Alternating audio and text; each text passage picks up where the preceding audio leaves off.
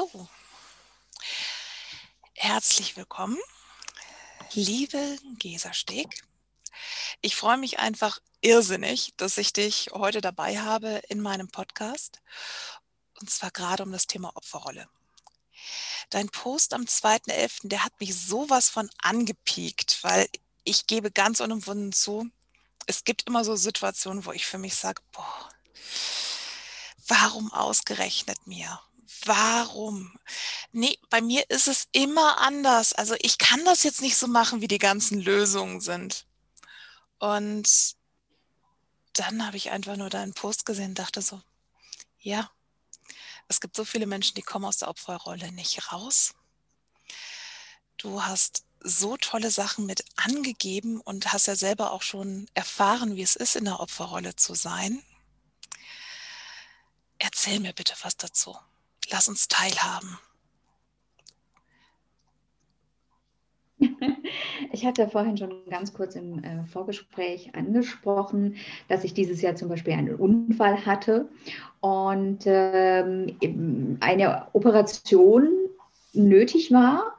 Bei der Operation, also bei der ersten, ich spreche jetzt einfach mal in der Folge, äh, bei der ersten Operation war, kam es dazu, dass Keime sich in die Wunde, ja, in die Wunde kamen. Und äh, was die Folge hatte, dass ähm, ja, ich hatte meinen Arm gebrochen und ich schon war schon auf dem guten Weg der Besserung und konnte meinen Arm wirklich ganz fantastisch schon bewegen. Und nach dreieinhalb Wochen habe ich plötzlich Fieber bekommen, eine Infektion äh, bekommen. Und da hat sich dann fest, da hat man festgestellt, es kamen Keime, sind in der Wunde. Und ich musste nochmal ein zweites Mal operiert werden, war eigentlich auch guten Mutes, dachte, ja, super, kriege ich alles bald hin. Und dann wollten die oder haben sie noch mal ein drittes Mal operiert, um wirklich alle Keimen und alle entzündete ähm, Fleischstellen, also es ist dann wird nochmal die Wunde aufgemacht, wird dann gespült und äh, nochmal Gewebe entnommen und wieder dann zugemacht sozusagen. Und äh, dabei beim dritten Mal haben sie mir in der Klinik einen Nerv verletzt. Und ähm, ich hatte dann totale Schmerzen und für mich war das Unfassbare einfach, dass über meinen Schmerzzustand hinweg gesehen wurde. Und es wurde immer wieder von den Ärzten, wenn ich gesagt habe, hey, stopp, mein Arm und ich habe viel mehr Schmerzen, äh, das sind viel andere, also komplett andere Schmerzen als bei der ersten und bei der zweiten OP. Und dann, weißt du, kennst du das, wie, wenn mit, wie mit einem kleinen Kind gesprochen wird, so, oh jo, das kann schon mal sein, so eine dritte OP, dass es ein bisschen mehr weh tut als bei der ersten oder zweiten OP. Ne? So, ne? Also einfach mein Schmerz nicht, für, also ich bin nicht als äh, für voll genommen oder mhm. wahrgenommen worden. Was mich da geärgert hatte, schon in der Klinik. Und ja, dann bin ich raus, äh, aus der Klinik dann entlassen worden und äh, hatte dann eine Nachsorge und äh, weil ich, die haben mir ja dauernd gesagt, ja, das wird besser, das wird besser, ne? dritte OP, es wird besser und haben sie noch ein bisschen Geduld und ja, und aber es wurde nicht besser. Im Gegenteil, ähm, ich wurde immer ähm, mein eigener emotionaler Zustand wurde, verschlechterte sich, weil ich natürlich ähm, zu den normalen Schmerzmitteln, die aber gar nicht angeschlagen haben, dann immer noch Opiate bekommen habe, äh, um die Schmerzen auszuhalten. Und ja, ja das verändert ja alles. Das verändert, ja genau. Diese Opiate, ich, ne, die, die verändern im Kopf alles. Und, also das nicht mehr richtig an. Ja. Mhm. Genau, so war es dann auch, ja. Und ich hatte dann halt auch, ähm, ja, wie gesagt, dann hat, hätte ich die Nachsorge gehabt, die wurde abgesagt für den Arm, weil es war immer so meine Hoffnung, ne? Ähm, ich habe jetzt einen Termin und dann sage ich das nochmal und dann gucken die nochmal nach. Wurde aber abgesagt wegen Corona. Und dann haben die gesagt, naja, gehen Sie vor Ort zu einem normalen ansässigen Arzt hier bei zig Ärzten angerufen, überall Absagen. Und dann bin ich hier zu einer Notfallambulanz und habe gesagt, hier, mein Arm, nee, nee, der Unfall liegt ja schon zurück, wir nehmen sie nicht an, wegen Corona. Dann habe ich gesagt, ich stand heulend, Rotz und Wasser heulend, dann tatsächlich ähm, in der Praxis und habe gesagt, so, und ich gehe jetzt nicht mehr weg, bevor Sie, ich bin ein Notfall, ich habe Schmerzen, ich kann mich nicht mehr bewegen, ich kann den Arm nicht bewegen. Ich möchte, dass jetzt irgendjemand das mal kontrolliert. Dann hat er tatsächlich nochmal ein Röntgenbild gemacht, hat mich untersucht, aber fragt nicht, wie ich behandelt worden bin. Also so, so bin ich echt in meinem Leben noch nicht behandelt, so herablassend behandelt worden wie da in, in dieser Arztpraxis. Naja, kurz und schlank. Der sagte dann tatsächlich, äh, okay, chirurgisch alles bestens. Es sieht so aus, als ob die tatsächlich ihren Nerv im Arm verletzt haben. Und daher resultieren letzten Endes diese ganz extremsten Schmerzen. Hat mir erstmal auch nicht weitergeholfen, aber ich hatte zumindest mal jemand, der das bestätigt hat, dass es nicht normal ist. Mhm. Und hatte dann eine Überweisung für einen, ähm, hält mir noch mal Neurologen bekommen. Ja. Na? Diese, dann habe ich bei zehn und jetzt halte ich fest, bei zehn Neurologen angerufen. Ne? Man muss sich auch vorstellen, immer noch dieses Teledin in der Birne. Bei zehn Neurologen angerufen und versucht, einen Termin zu erhalten, im März, wohlgemerkt. Und ich habe dann ähm, Termine angeboten bekommen im Ende August, Anfang September. Mit den Worten, tut uns leid, wir können nicht mehr annehmen. Ja. Mhm sehr, sehr effektiv, wenn man natürlich Schmerzen hat. Da möchte man ja sofort geholfen bekommen und ernst genommen werden. Ja, genau, so war es. und, äh, und ich habe dann gesagt, ja, aber ich habe ja jetzt Schmerzen. Was nützt mir ein Termin in einem halben Jahr? Es war ja fast ein halbes ja. Jahr bis dahin, ja. Und dann haben die gesagt, oh, es tut uns leid, Frau Steg, dann äh, ähm, tut uns leid für Sie, dann probieren Sie es woanders aufgelegt. Ja, und, und so ging es zehnmal. Aber wir reden ja darüber, Ne? Wie, du, wie, du aus dieser Opferrolle rausgekommen bist. Weil das, genau. also, es ist doch so schwer in dem Moment, wenn man alles gegen einen spricht, wenn, wenn man Schmerzen hat, wenn man auch nicht klar bei Verstand ist, weil Opiate, die schlagen sich nun mal in dem Moment stark auf den Verstand, dann wieder in diese Selbstfürsorge zu kommen und zu sagen, okay, ich, ich will wieder aktiv mein Leben gestalten, aktiv sein.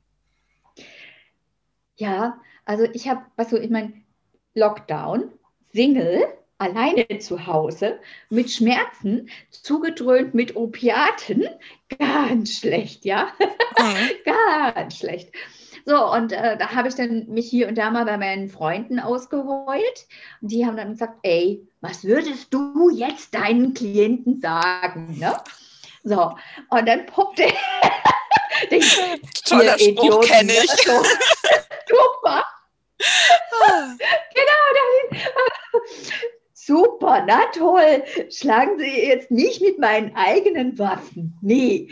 Und dann kam tatsächlich auch ähm, das, das Thema, ich hatte im Dezember schon einen ähm, Online-Kongress, also meinen ersten Online-Kongress, der hieß ja schon ähm, Heile dein Herz, wie aus Wunden Wunder werden. Ja. ja. Und äh, egal wie schlecht es mir ging, ich musste trotzdem irgendwie schauen, dass ich mich aufraffe, trotz den Opiaten, mich an mein, mein Laptop setze und diese Interviews aufnehme, diese Gespräche aufnehme, schaue, dass ich dann irgendwie das hinbekomme. Ähm, einarmig, weil der Arm funktionierte ja nicht. Ich, ich weiß noch, ich sehe mich äh, da sitzen, fünf Kissen für den Arm irgendwie, äh, die Videoeinstellung so machen, dass niemand sieht, dass der Arm da gebettet liegt und äh, ja, und einfach diese, diese Gespräche hinzubekommen und den ähm, Kongress vorzubereiten.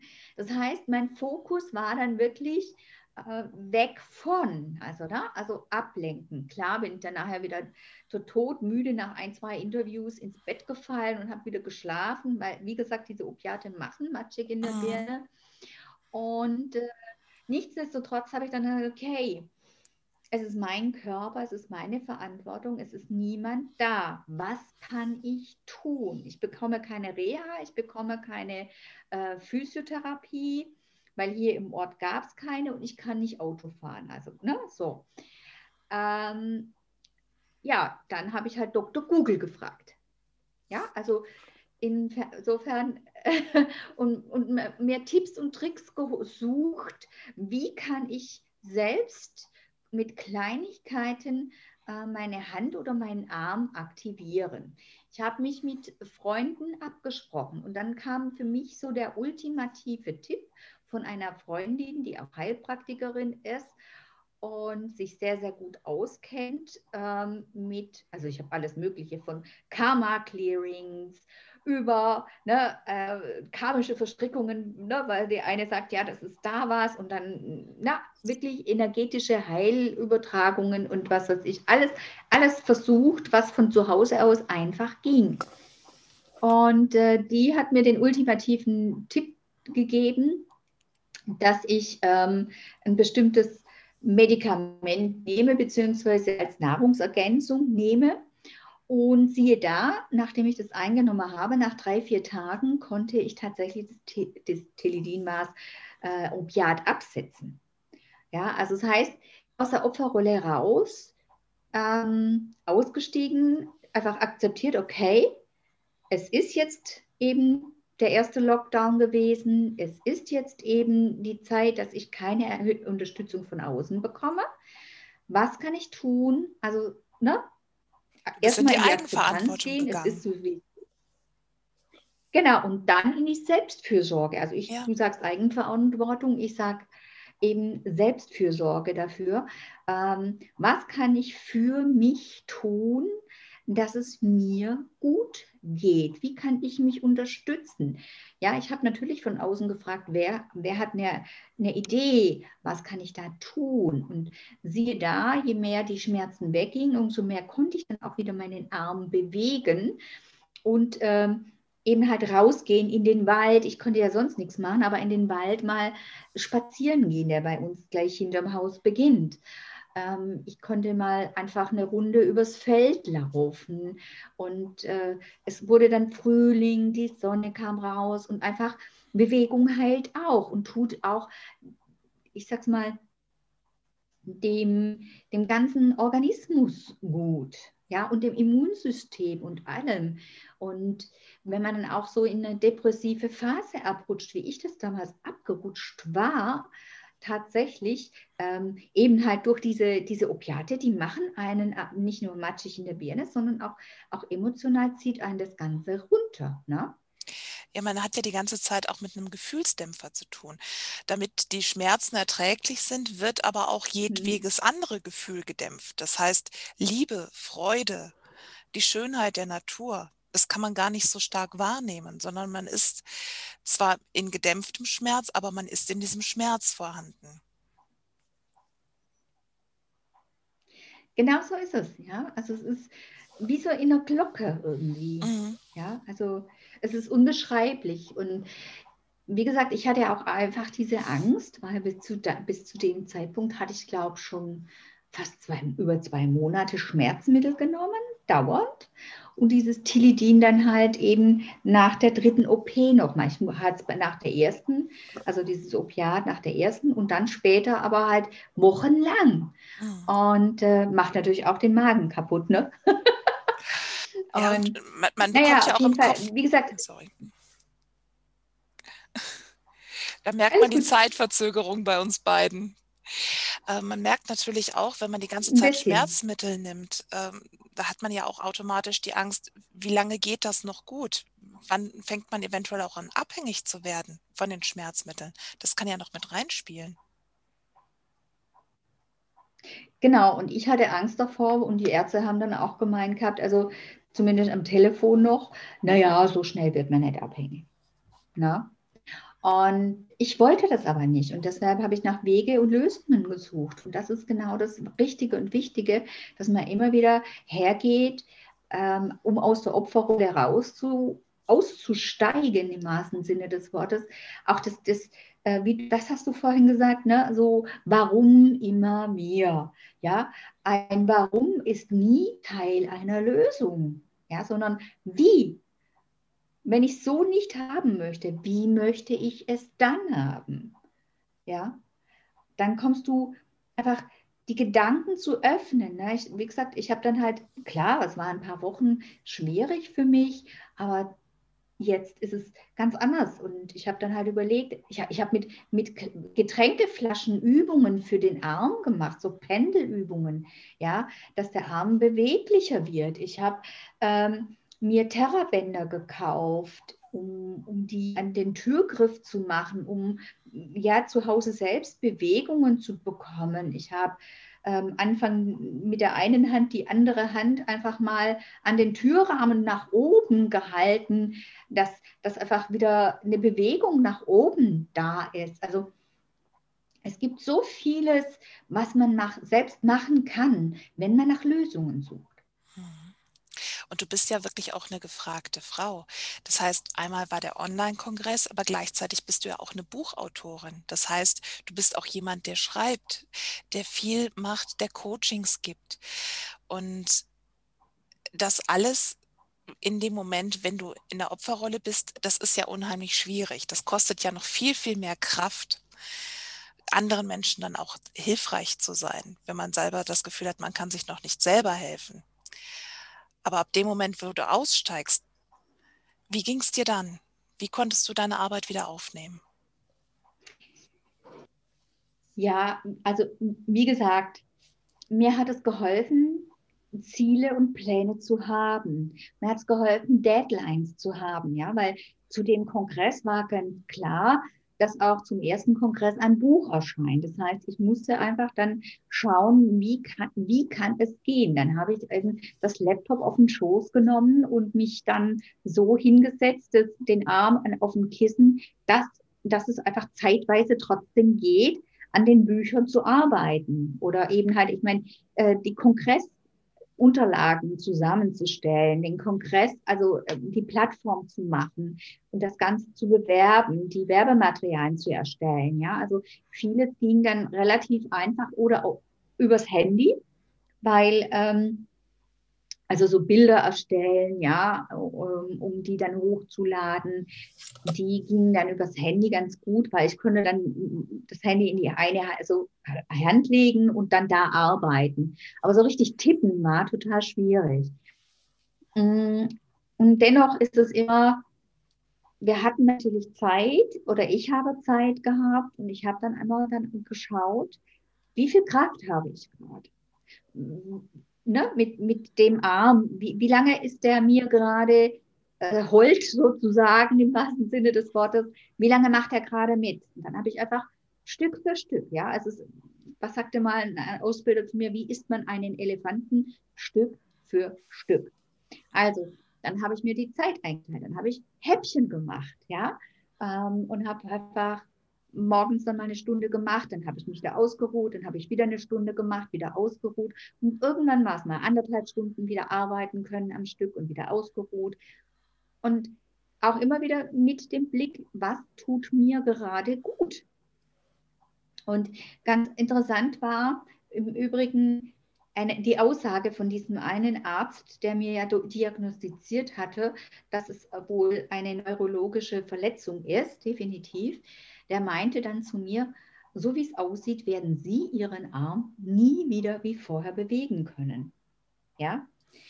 Muss man vorstellen, du bist zugedröhnt mit diesen Opiaten und dann sagt dir ein Mensch genau das, du wirst deinen Arm nie wieder, du kriegst eine Diagnose an den Kopf geschmettert.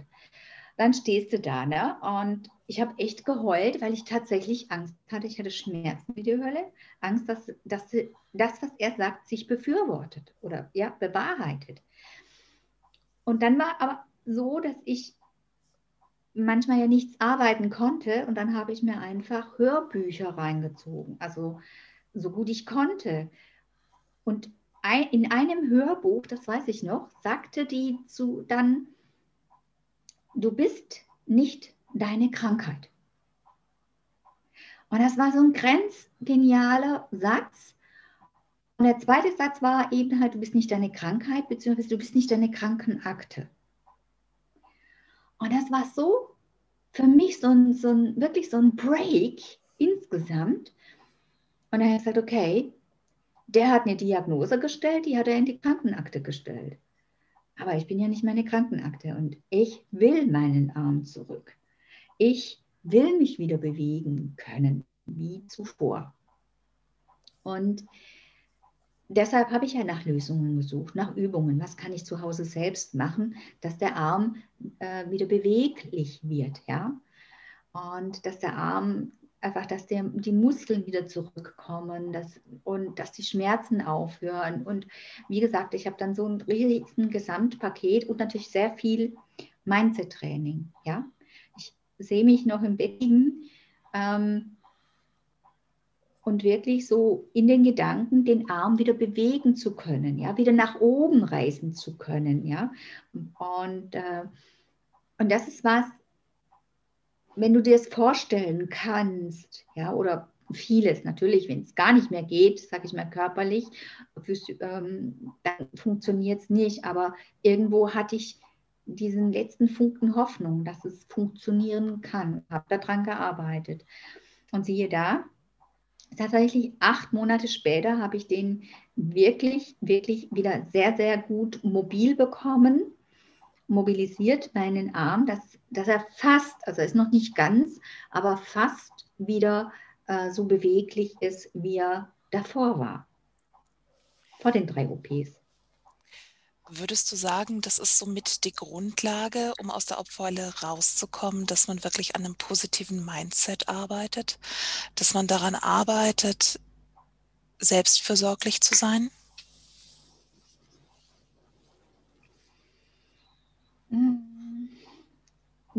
Es ist immer wieder so eine bewusste Entscheidung, ja. Ähm, will ich jammern?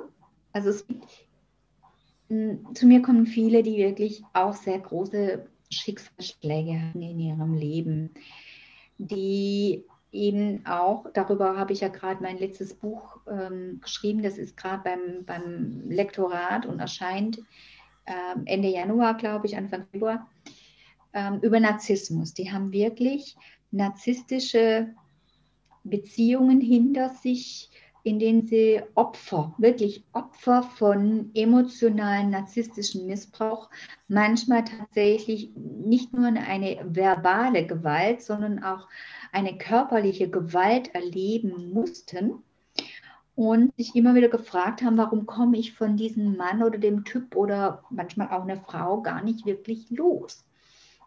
Und da gibt es so viele Mechanismen, warum das so ist, also von Körper, Körperchemie und sonstiges, weil es zu anstrengend da einzusteigen. Aber die, die zu mir kommen, haben eine Entscheidung getroffen. Ja, das ist nämlich der erste Moment, wirklich eine Entscheidung zu treffen, dass, dass man es nicht mehr möchte. No? Und dass man eine Veränderung möchte. Und dann eben halt diese Selbstfürsorge war, tatsächlich Kontakt aufzunehmen und ja, für sich einzustehen, zu sagen, ich brauche Hilfe. Ja. Und auch diese Hilfe dann anzunehmen, raus aus dem Scham, ja, dass es passiert ist. Es gibt so, so viele Möglichkeiten, einfach auch Nein zu sagen, nein, ich möchte diese Krise jetzt nicht haben, ja. Also die emotionale mhm. Krise oder diesen Missbrauch haben. Das heißt, ähm, die, wie du sagtest vorher, in die Eigenverantwortung zu gehen.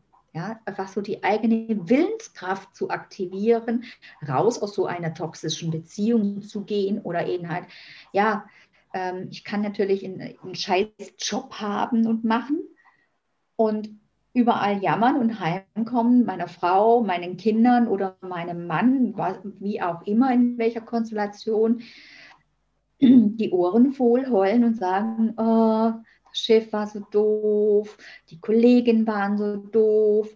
Oder ich kann sagen, okay, das ist nicht mein Umfeld, mal erkennen. Oder auch mal erkennen, was ist mein eigener Anteil, weißt du? Ja, Vielleicht natürlich. bin ich nur so doof, weil ich selber doof bin. Ja, Entschuldigung, muss ich einfach mal so ansprechen. Vielleicht ist mein Umfeld doof zu mir, weil ich selber doof bin. Ja? Letzten Endes ist man ja immer in einer Beziehung zu irgendjemandem. Und die Frage ist, wie man die Beziehung auch genau. mitgestaltet. Genau, da bin ich voll bei dir. Total. Und genau darum geht es nämlich auch. Die eigenen Potenziale erkennen letzten Endes, ne? also der eigene Anteil. Und darin liegen natürlich auch unsere Potenziale oder unsere, wie soll ich sagen, ähm, unsere Diamanten versteckt. Und wenn wir die wieder schleifen und finden, dann haben wir es gar nicht nötig zu jammern. Also viele vergleichen sich ja auch und da kommt man ja auch schon gleich so in die Opferrolle. Ja, weil man sich dann mit Menschen vergleicht, äh, die vollkommen anders sind und sich damit selbst runterzieht. Das ist so eine Spirale. Ja, und wenn man sich aber vergleicht, sage ich mal, mit dem, was man selbst schon geschaffen hat. Das heißt, wer war ich vor einem Jahr zum Beispiel? Ja, das ist ja. letzten Endes der einzige Vergleich, der wirklich wertvoll und präzise ist, weil man weiß nicht, wer der andere irgendwann mal war. Man weiß nicht, was der andere erlebt hat, um so zu werden, wie er jetzt ist oder wie er scheint.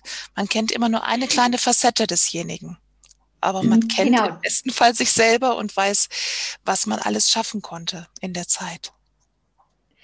Genau, danke, dass du das ansprichst, weil das finde ich nämlich ein wunderschönes, wie du sagst, oder scheint zu sein. Ja, wie, wie viel haben wir da draußen, ähm, sag ich mal, auf unserer Glanz und Gloria äh, Facebook-Seite oder was weiß ich wo, mh, mm, die dann mit ihren Umsätzen prahlen oder ähm, die erzählen Wunder, wie viel, ich sag's mal so, was weiß ich, wie viele Bücher sie jetzt verkauft haben oder Bestseller geschrieben haben. Und dann schaust du hin und dann war der Bestseller ähm, drei Tage auf 0 Euro. Ja, also wer klickt denn nicht mal gerne schnell mal, auch kostet ja nichts, lade ich mir runter. Aber das ist kein echter Buchverkauf. Das ist nur eben so ein Bestseller gepusht, dass man sagen kann, ich habe jetzt einen Bestseller äh, ähm, geschrieben, ja, oder mein Buch war Bestseller. Und dann werden ein paar Screenshots gemacht und das wird dann auf die Homepage gestellt und äh, damit geprahlt. Aber wer liest das? Ja, die echten Warenverkäufe sind einfach anders. Du weißt, was ich meine. Ich weiß, was du meinst und das ist auch so meine Scheu, weshalb ich bis dato gesagt habe, okay, ich hätte mit Sicherheit einiges zu schreiben, aber irgendwie, ähm, also ich traue mich jetzt gerade nicht wirklich ein Buch zu schreiben, weil ich wüsste nicht, wer will das tatsächlich lesen. Aber ich glaube, da hast du selbst auch noch einen kleinen Tipp, weil ich habe so im Hinterkopf, du machst da gerade äh, ein Buch Richtung, wie lernt man Bücher schreiben? Dann kann ich mir da noch was abschauen.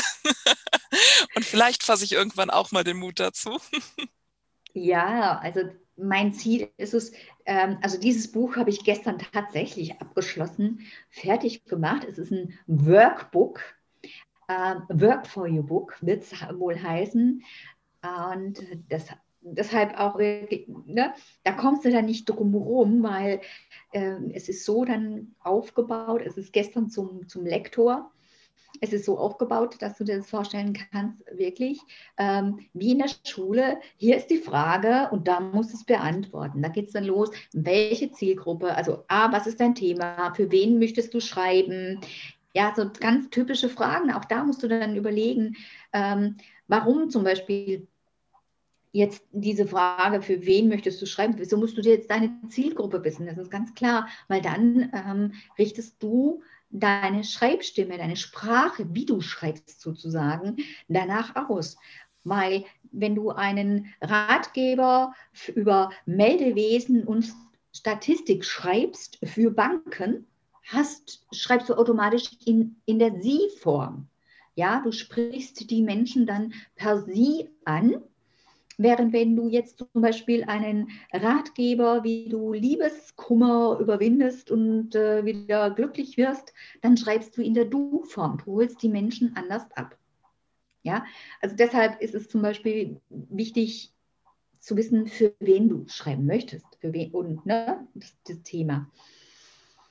Hm, hast du dann sonst noch so dass, dass ich einfach genau da, weil du sagtest ja schon, du hast Hemmungen. Ja, weil ich einfach diese Klarheit noch nicht habe, die ich wirklich brauchen okay. würde, um mich dran zu setzen. Visionen sind toll, das sind für mich auch Ziele, aber ich weiß, wenn ich meine Ziele erreichen möchte, dann muss ich tatsächlich mich hinsetzen, meine Klarheit bekommen und es auch ganz bewusst in Angriff nehmen. Und dann mhm. suche ich mir auch die Möglichkeiten, die es mir ermöglichen, mir diese Klarheit zu schaffen. Wenn ich etwas nicht weiß, hatten wir gerade eben das Thema, Technik ist einfach nicht so mein Ding. Aber gut, es gibt viele, viele Features im Internet. Es gibt viele Menschen, die deutlich mehr Technikerfahrung haben und die man um Rat und Hilfe fragen kann. Und damit ermächtige ich mich auch wieder selbst und komme auch ein bisschen aus meinem Jammertal, oh, die böse, böse Technik. Oh, die tollen, tollen Autoren und ich kann das noch nicht. Aber gut, ich sage auch ganz bewusst, ich kann es noch nicht, weil ich kann es lernen, wenn ich es will. Genau, und darum geht es. Da sind wir wieder. Ganz, erinnerst du dich, was, was ich am Anfang gesagt habe? Eine Entscheidung zu treffen. Genau das. und dann nach Lösungen zu suchen. Wie kann es gehen? Ja? Und du stellst dir hier jetzt zum Beispiel gar nicht die Frage, warum ich, warum schreibe ich noch kein Buch, sondern du sagst, okay, ist halt noch nicht, aber ähm, du hast jetzt, und, und das ist auch das übrigens das Interessante, wir haben uns ja noch nicht gar nicht so lange, äh, sind wir uns äh, über den Weg gelaufen. Ne? Ich glaube, das war bei so einem äh, Online-Netzwerktreffen, kann das sein? Das kann sehr gut sein, ja. Ja, und schau mal, du hast die Gedanken gefasst, dass du irgendwann mal ein Buch schreiben möchtest. Ja? Und ja, und jetzt komme ich sozusagen in dein Umfeld.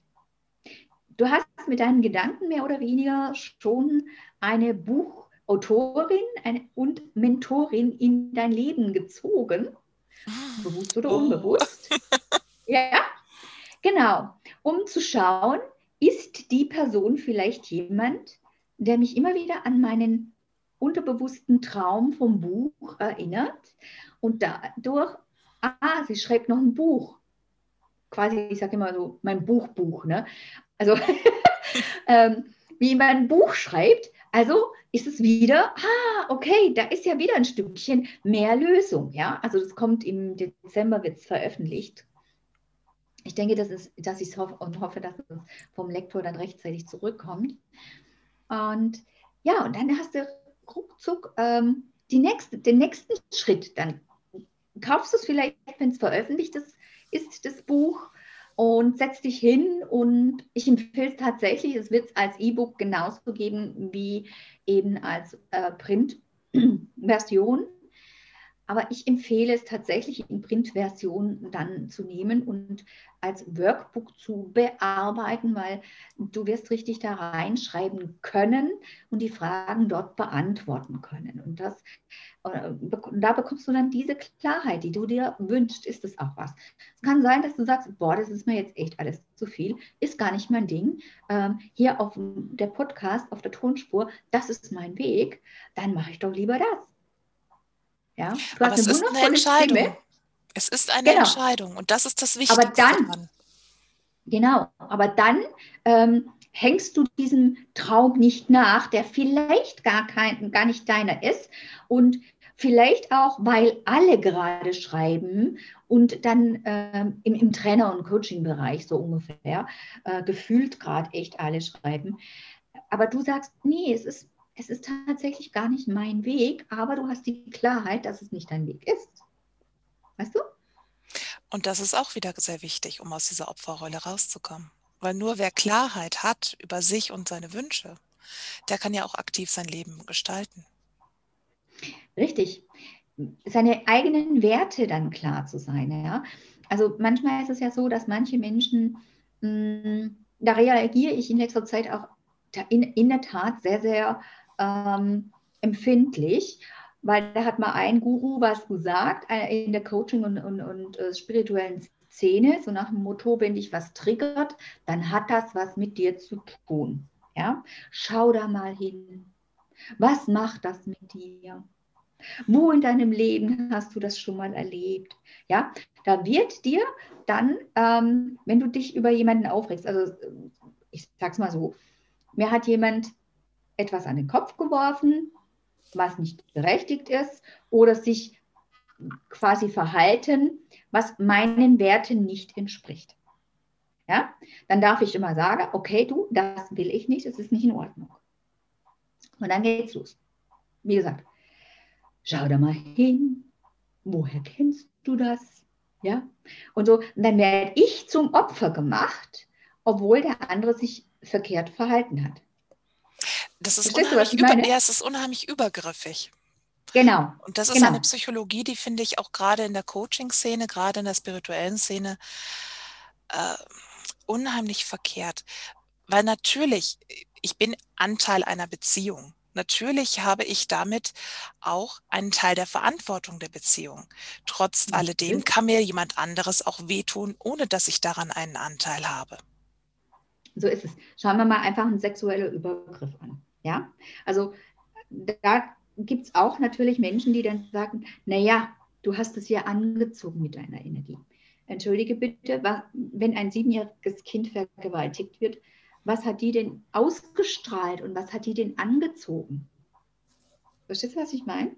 Ja, ich denke, das versteht jeder, was du meinst. Und wenn man dann sagt, ja, das ist einfach im Karma festgelegt, dann finde ich das, dann macht man diesen Menschen erst recht zum Opfer und wird sich selber zum Täter machen. Ja, da tue ich mir auch ganz schwer mit, um ehrlich zu sein. Ähm, das, das ist für mich auch wieder das Bedürfnis des Opfers nicht wahrgenommen, ja. Ähm, weil in dem Fall ist es tatsächlich durch ein Opfer geworden, durch einen Übergriff. Es ist nicht das, was über das wir, wir gesprochen haben, über die, ähm, sag ich mal, das, das, das, die eigen, also das eigengewählte Opferdasein so ungefähr, ja, dass man einfach ins Jammern abrutscht, das ist was völlig anderes. Mhm. Und bitte, bitte, auch was ich jetzt noch sagen möchte, ist in der Tat ähm, eine Depression. Wenn jemand in einer Depression ist und damit natürlich auch, sage ich mal, für andere gefühlt in einer Opferrolle ist, das hat damit nichts zu tun. Der ist krank. Ja?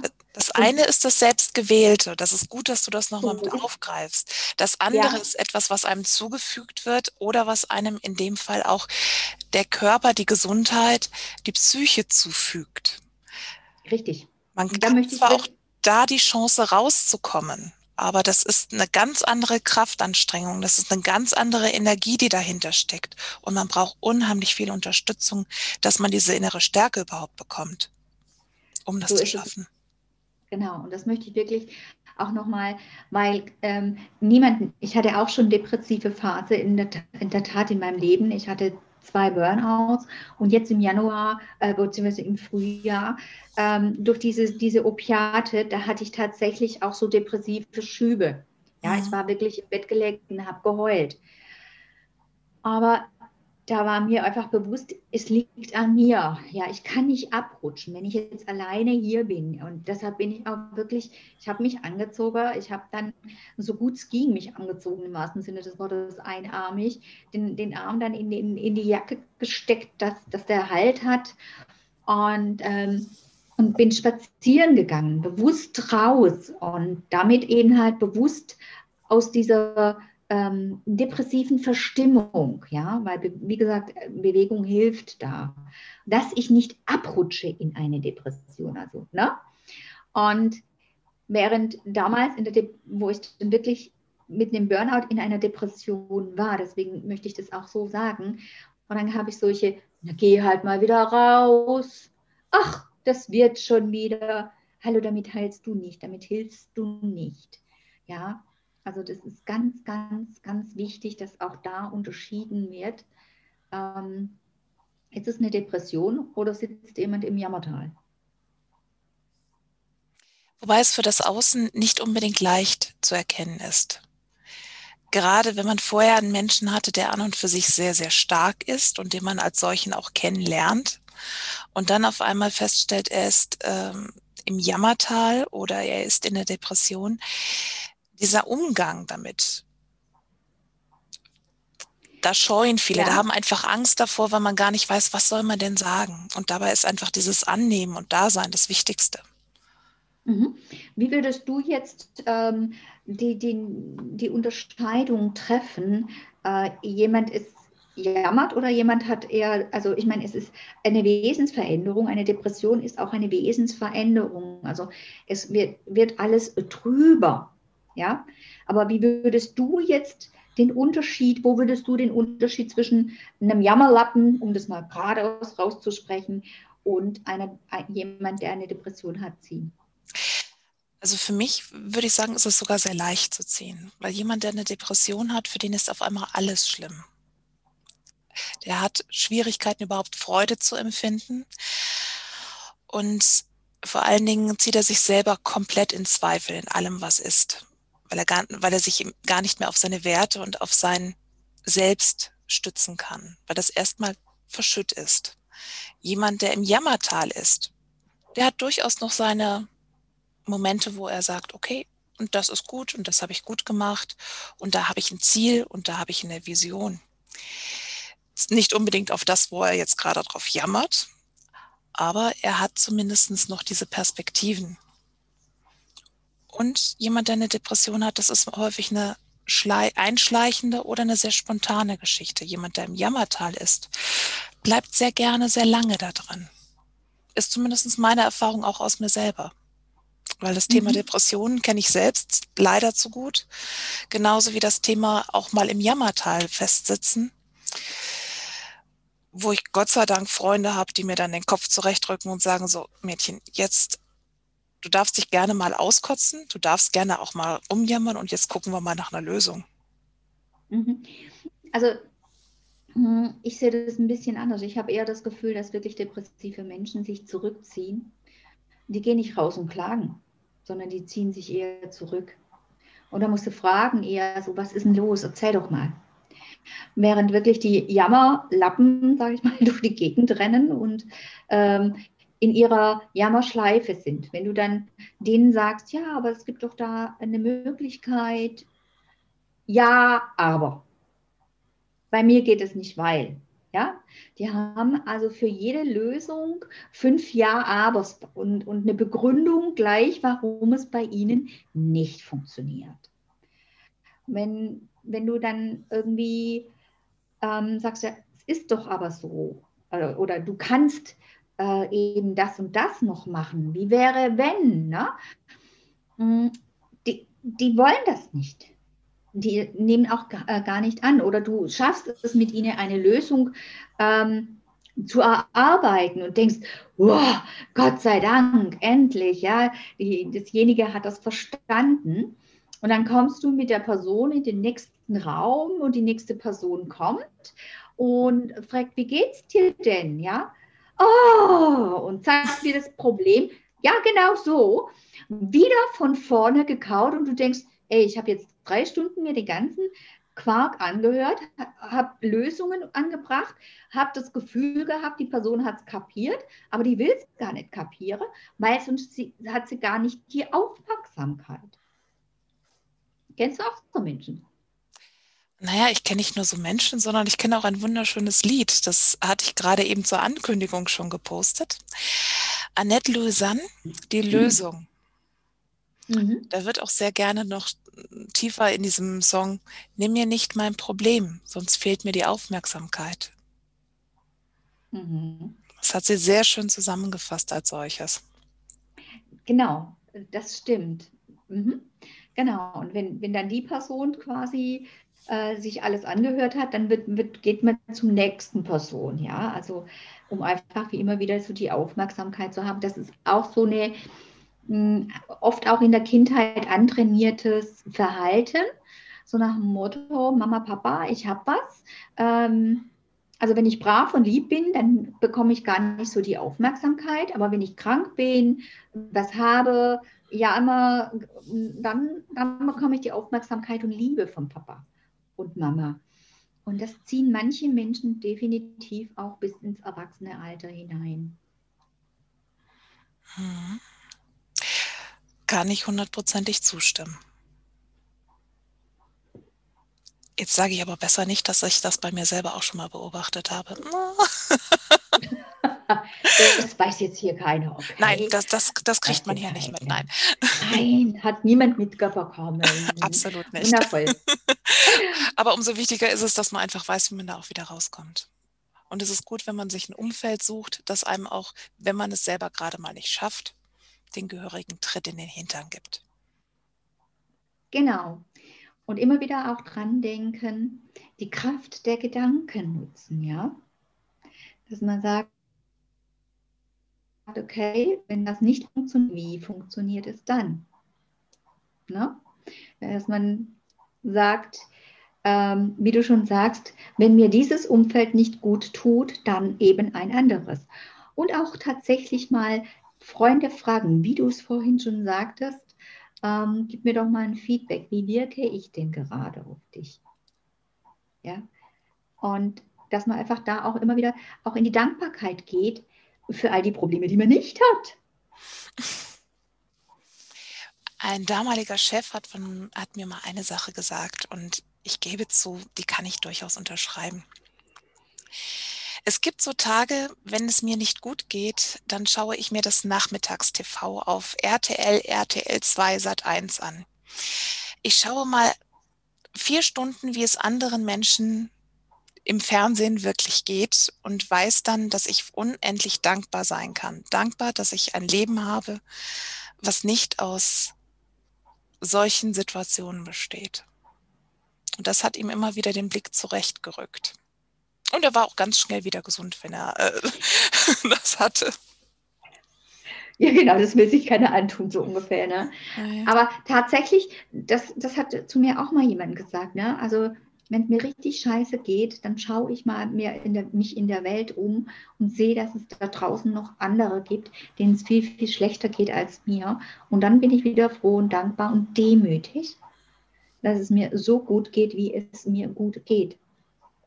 Ne? Also, um, wie stehst du zu einem Dankbarkeitstagebuch?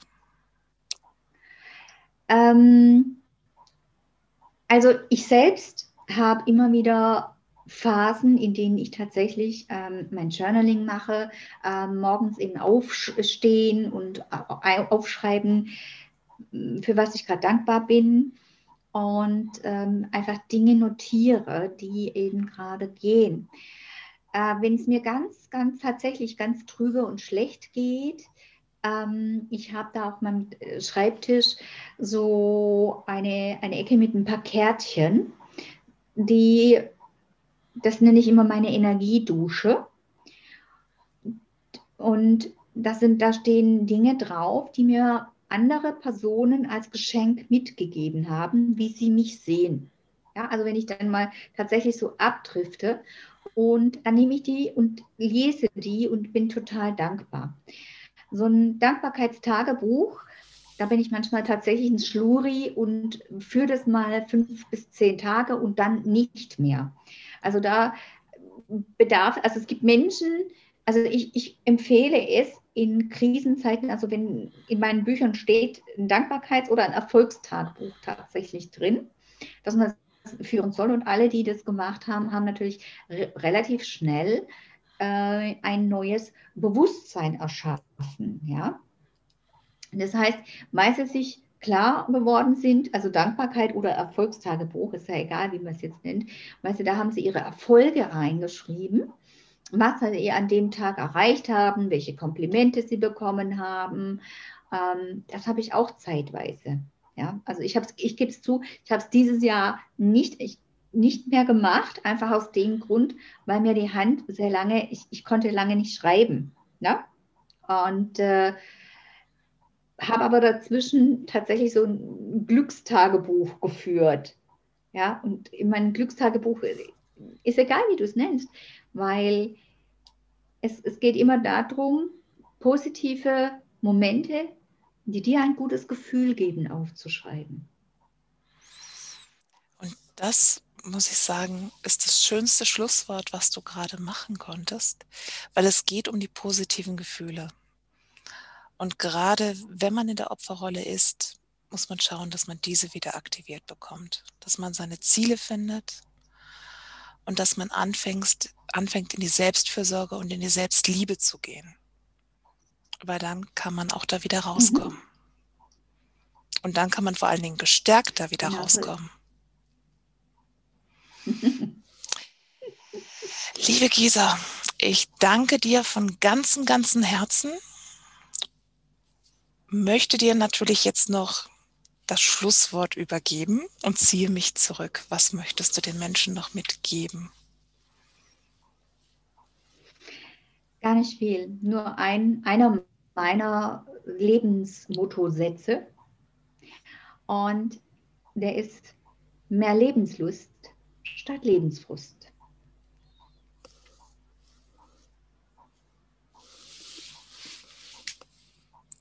Dankeschön.